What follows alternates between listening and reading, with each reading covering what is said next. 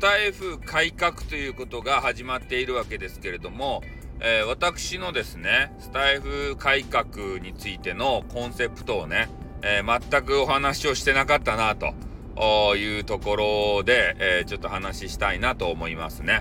で、え私のスタイフ改革、まああのね、SPP クソさんとか、えー、マイカさんとかがね、えー、自分がやりたい改革っていうのをお話をされていたわけですけれども、えー、私としてはですね、えやっぱこの SPP の称号をね、得た後、どうするかということをね、えちょっと意識改革もしていきたいんだということなんですけれども、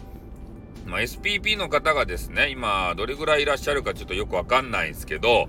えー、その方たちがね、どういう活動をされているのか、えー、というのが、ちょっとね、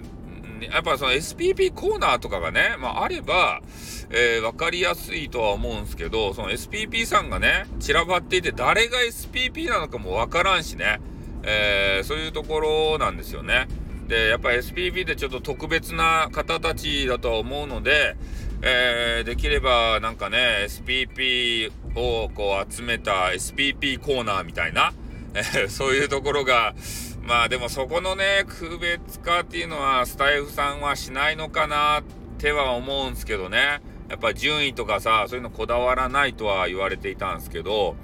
でも私的にはですね、やっぱ SPP ってちょっと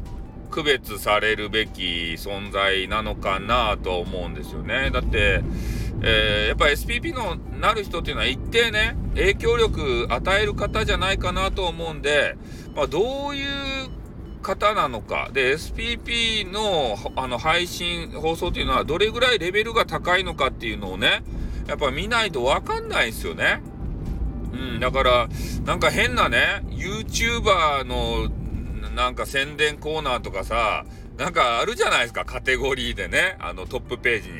あんなもんいらんけんね。YouTuber とか紹介せんでいいじゃないですか。俺、YouTuber 紹介するんやったら SPP のね、なんかコーナー作ってほしいんですよね。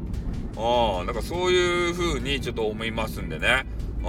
あの SPP コーナー作ってもらえんじゃろうかいと。そして SPP の方たちのね、その質というのも、えー、ちょっと見定めたいなと。そして、えー、だらだらとね、SPP するんではなくて、ちょっとあの言葉はきつくなるんですけどね。それではなくて、えー、良質なコンテンツ、えー、収録、えー、そういうのをどんどん上げていただいて、え外部サイトから来た方がですね、えそれを聞いて、あ、面白いなっていう風に感じてもらいたいんですよね。だから変な芸能人とかね、え先ほど言ったあの YouTuber とかのそんなコーナーいらんわけですたい。そんなんで、あの、客寄せパンダにね、そういう人たちをせんでよかったですたいね。では思うけど、まあ一定はね、えー、知名度を上げないといけないんで、いるのかもしれませんけれども、俺は YouTuber はいらんと思うんですよ。何回も言うけど。ね、外部サイトのさ、ライバルサイトかなんか知らんけど、そこのね、人たちをわざわざ、ね、引っ張ってきてやる必要もないのかなとも思うんですけどね。うん、だからそれだったらそこのコーナー潰して、SPP 紹介コーナーみたいなさ、質の高いね、えー、人たちの配信、ちょっとレベルが1個高いというか、えー、この辺の兼ね合いちょっと難しいと思うんですけど、まあ、その辺をまあ意識してね、えー、まあ SPP にまあ特化したような話、えー、そこに、えー、スタイフ改革というのをつけていってね、えー、みんなで SPP になろうよと。そして SPP になった暁には、そういう SPP コーナーを作ってもらって、えー、そこの中でね、SPP として質の高い、えー、音源を、えー、ね、こう出していこう。で、そ、それをやっぱり、まあメインではないですけどね、一元さんが入ってきた時に、えー、スタイフってこういうとこなんだよと。こういう質の高い音声がいっぱいあるよってね。えー、こういう方だけ、たちだけじゃなくて、いろんな人の素人さんのね、えー、配信もあったりとか、で、SPP になったらも、もっとね、明確にしてほしいですけどね。SPP の、あの、なていうかな、基準っていう、まあ、規約、規約の中には入ってるんですけどね。なんかそれになったからといってどうなんだっていうのはよくわからない世界でありますので、まあそういうのがちょっとよくね、こうわかるような、えー、仕様にもしてほしいし、やっぱ SPP っていうのをもうちょっとね、前面に出してさ、で、えー、今、段階的にはね、えー、放送時間ですか？それによっていくらかお給金が入るっていうことになってるんですけど、まあ、将来的にはそこにね、えー、広告、宣伝の広告とかもつけたいんだよっていうような、えー、話も書いてありましたんで、えー、そういうところもね、なんか盛り上げていく意味でもですよ、もうちょっとね、宣伝、SPP の宣伝ね、していただければなというふうにも思いますしね。うん。やっぱき、夢と希望をさ、与えたいじゃないですか、スタイフやる方にも。な、何かしらのモチベーション上げるね、えー、目的というか、そういうのをね、だからそこをちょっと改革してい、えー、きたいなと。